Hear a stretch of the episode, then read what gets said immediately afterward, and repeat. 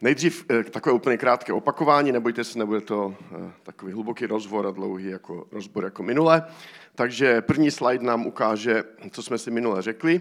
Řekli jsme si, že všechny ty modré tečky jsou eh, lidé, kteří patří do boží rodiny. To jsou křesťané, kteří se dozvěděli o Ježíši, co pro ně udělal, uvěřili tomu, přijali to. Bez ohledu na to, jestli jsou v nějaké místní církvi nebo v nějaké denominaci, dokonce bez ohledu na to, jestli jsou už pokřtění, což je ten červený obrys kolem toho. A ty bílé tečky jsou lidé, kteří nejsou křesťané bez ohledu na to, jestli jsou v nějaké církvi nebo, nebo třeba jsou i pokřtění. V podstatě se to dá přirovnat k tomu, že když eh, je nějaká rodina, třeba máme čtyři děti a někdy jsme tak jako rozlítaní všude po světě, dokonce na různých kontinentech, tak pořád jsme rodina. Bez ohledu na to, jestli jsme doma všichni, nebo už bydlíme od sebe, nebo jestli jsme v tom stejném domě, nebo na stejném kontinentu, pořád jsme rodina. A nenadarmo Bibl, eh, církev je přirovnaná k rodině. A tak jsme si taky eh, to minule řekli, že to je, to je obrovský důvod k věčnosti. Že vlastně pokud jde o, o, o věčnost, o vztah s Bohem, tak vlastně nic víc není třeba. Tak prosté to je. Jak A, B, C, D, E. A taky jsme si řekli, že a, to covidové období nás mohl ovlivnit různým směrem a jeden z nich může být ten, že jsme si zvykli být trochu sami. Že jsme si zvykli na to, že církev můžeme sledovat online, že tam nemusíme být s těmi lidmi a možná to někomu může více vyhovovat. A samozřejmě jsme různé typy osobností, nicméně uh, jsem se snažil minule tak nějak povzbudit verbálně, abychom ten zvyk prolomili, abychom si to odvykli. Uh, abychom nechtěli zůstat jenom sami.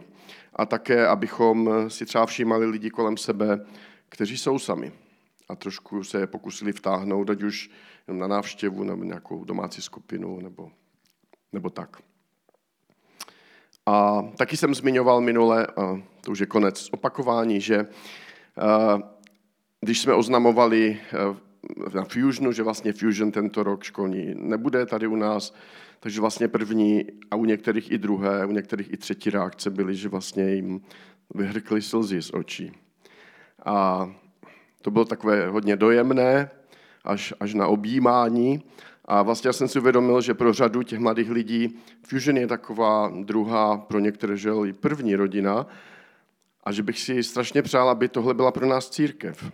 Že když o to přicházíme, když to nemáme, tak eh, třeba přijdou i ty slzy. Já jsem minule zmínil, že jsme když si dělali takovou anketu, a to je ten druhý slide, kde mladí lidé právě mohli říct, co se jim vybaví, když se řekne církev. A to už je pět roku staré, ale myslím si, že by to dneska bylo hodně podobné. Můžete si to přečíst. Někteří se tam i najdete, jestli se jmenujete Marie nebo Josef nebo Ondra. Dobrá. A já bych chtěl dneska víceméně na to navázat a budu hovořit o různých, budu přirovnávat církev k různým obrazům nebo věcem a bude, bude to víceméně spíše ze současnosti. Třeba se v některých z nich najdeme a jsou to spíš taková neúplná, často i pokřivená pojetí církve. To první z nich je, že církev je jako divadelní představení, kde jsou účinkující a sledující.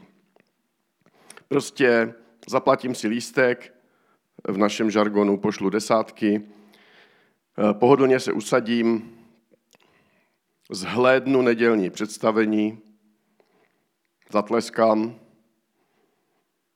dám si kafičko přestávce, poklábosím s přáteli, kteří také přišli na toto představení. Jdu domů, cestou domů nebo doma, zhodnotím výkony jednotlivých účinkujících, celkovou organizaci, kvalitu občerstvení, klimatizaci. Ještě bych ubral o jeden stupeň. Eh, a jsem rád, mám takový dobrý pocit, že se nemusím považovat za kulturního barbara. Že se zúčastňuji nějakého kulturního života. Takže církev jako divadlo, kde jsou učinkující a sledující. Velmi blízko tady k tomu je druhý obraz a to je církev jako fotbalový zápas. To je taková větší církev, to není naše, kde jsou vítězové a poražení. Jsou tam soupeříci. Zase, začíná to podobně. Zaplatím si lístek, před vstupem se prokážu, že jsem očkovaný a koupím si pivo, hamburger, sleduju dění na hřišti, občas povykuju, povzbuzuju, křičím, já sám bučím, nadávám, nebudu vadět příklady, udělám pár fotek, pár selfieček, nějaké videosekvence natočím, které už nikdy v životě nepoužiju. Podporuju morálně i slovně svůj tým. Rozumějte v církvi skupinu lidí, určitou službu, určitou aktivitu.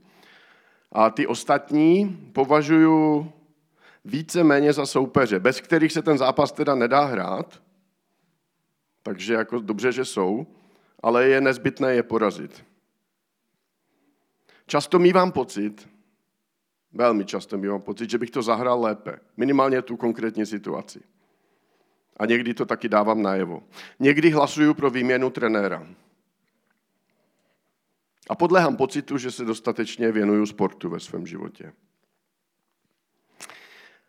Další obraz církve se vám bude líbit, aspoň některým z vás. Církev jako wellness centrum. Tam jsou já jsem to nazval maséři a mafiáni. A, a ne nutně pouze mafiáni. Přicházím si odpočinout a nabrat nových sil. V podstatě to potřebuju. Bolí mě ta záda, nebo krční páteř. Potřebuju tu péči. Masáže jsou skvělé, určitě to znáte. Já sám chodívám poměrně často, právě kvůli zádům a je to super pocit. Čas od času potřebuju být, všichni potřebujeme být předmětem něčího snažení a péče. S tím masérem prohodím občas pár slov. Moto by se dalo vyjádřit slovy, všichni se musí cítit dobře. A tím pádem, pokud mám mít rád blížního svého jako sám sebe, tak nejdřív musím mít rád sám sebe. To znamená, že nejdřív já potřebuju tu péči a předpokládám, že ti druzí v tom procesu začnou právě u mě. Možná, že příště zkusím jiný wellness, jestli to tam nebude lepší. A přecházíme k dalšímu obrazu, a to je církev jako supermarket, kde jsou prodávající a nakupující. Já tam jdu, když něco potřebuju.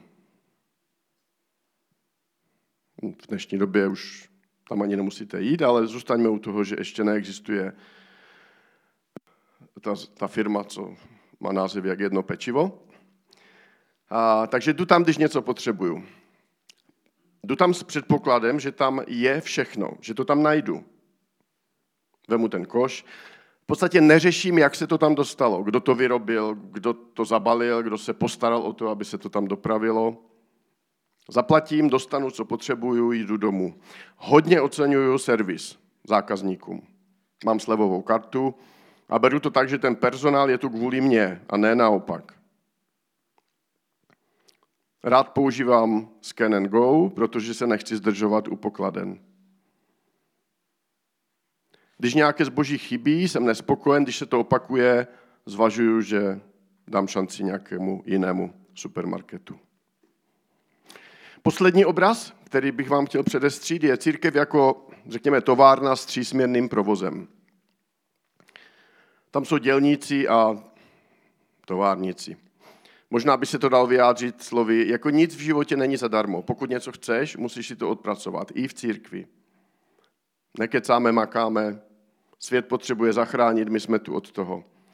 Pokud se někdo do nějaké služby nepřihlásí, tak mu ji přidělíme. Je to třeba pokryt ti, ti drsnější z nás říkají, jaký odpočinek, tělo má jít do hrobu, tělo má jít do hrobu zhuntované. Nebo lépe je vyhořet, než zrezivět. Pokud to chtějí doložit biblicky, řeknou, víra bez skutku je mrtvá. Makáme.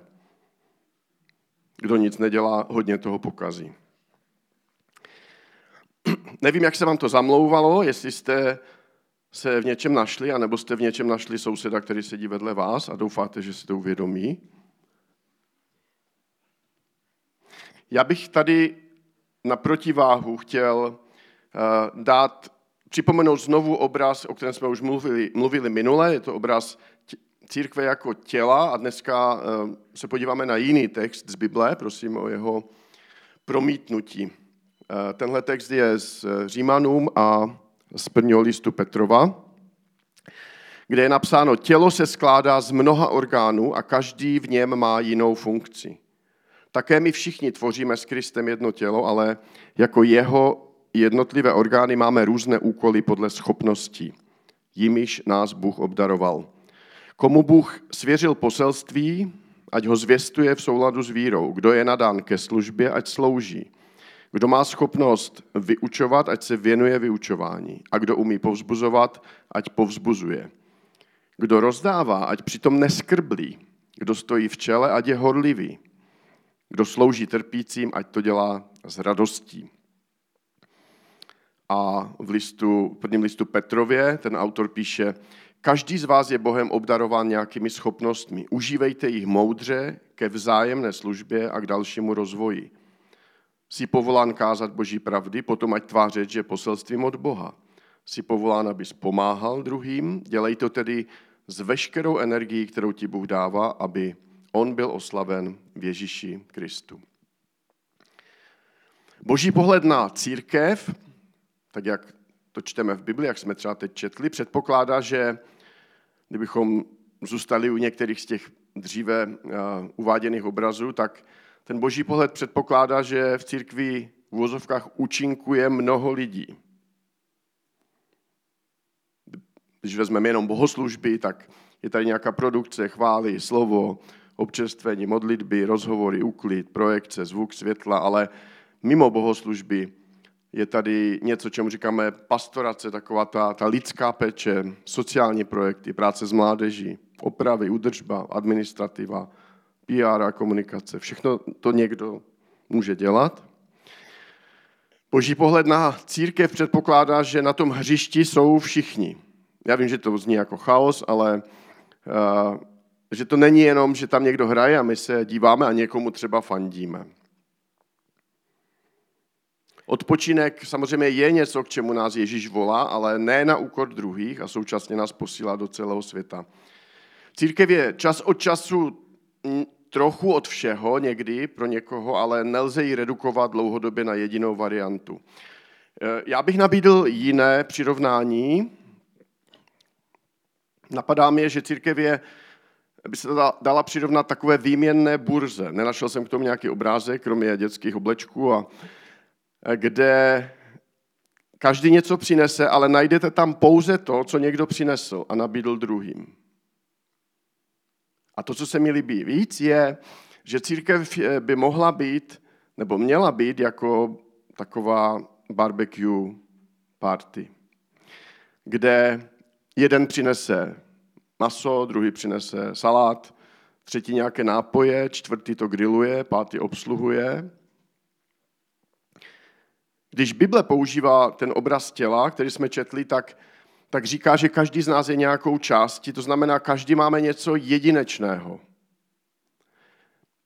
Něco, co je těžko nahraditelné, v některých případech to vůbec není nahraditelné. Jako noha někdy může nahradit ruku, je tam nějaký uchopový reflex, ale ucho vám nikdy nenahradí oko. Zjednodušeně lze říct, že z lidského pohledu, že Zkusme si představit, že dneska bychom si každý chtěli něco odnést domů. A teď nemyslím židli nebo kávovar, ale prostě něco pro svůj život. Nebo televize možná někoho láká, tak to ne. Ale prostě něco, jako myšlenku, jaké pozbuzení. Každý si chceme něco odnést. Máte to? Zkuste si něco představit. A teď si představme, že bychom to tady třeba viděli, byla by tak, takový seznam toho. V podstatě jediná šance, že si každý odneseme něco, nebo dokonce to, co si myslíme, že bychom potřebovali, je, že to tu někdo přinese. Jinými slovy, Součet toho, co si lidé z církve mohou odnést, nebude nikdy větší než to, co do ní v součtu ti stejní lidé přinesou. Samozřejmě, jelikož jde o církev, je to boží nápad, je tady pán Bůh, tak v té církvi bude díky Bohu vždycky něco navíc. Protože to, co tam chybí, pán Bůh může dodat, ale a on je jedním z těch vkladatelů, ale součet toho, zjednodušeně řečeno, co si můžeme odnášet z církve, nebude nikdy větší, než součet toho, co do ní přineseme. Když to, to vaše, to tvoje nepřineseš a nedáš, tak si možná ty něco odneseš, ale někomu jinému bude něco chybět, co jsi mohl přinést právě ty. Malá odbočka, eh, pokud byste, teď si říkat, no já bych strašně rád, ale já nevím, jak a co. Takže pokud je to váš případ, že byste rádi přiložili své polínko do ohýnku, to je metafora, a nevíte jak, tak já si dovoluji připomenout, že existuje taková série setkání, asi čtyři nebo pět, někteří z vás to před časem absolvovali, a jmenuje se to Excited for God a je, je to v češtině teda, a je to zaměřené právě na hledání toho, v čem jsme jedineční. Tak eh, pokud by vás to zaujalo, tak klidně přijďte za mnou a můžeme se pak domluvit. Je to docela dobrodružné. Samozřejmě, když si dáme všechna eh, ta přirovnání vedle sebe na dalším slajdu, tak eh,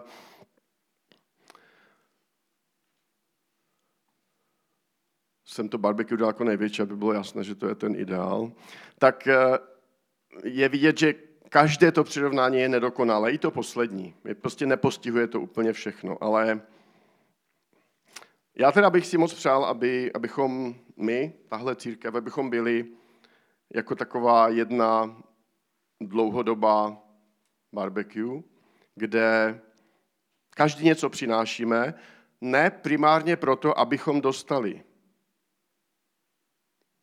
ale kde každý něco přinášíme, protože chceme a děláme to s radostí.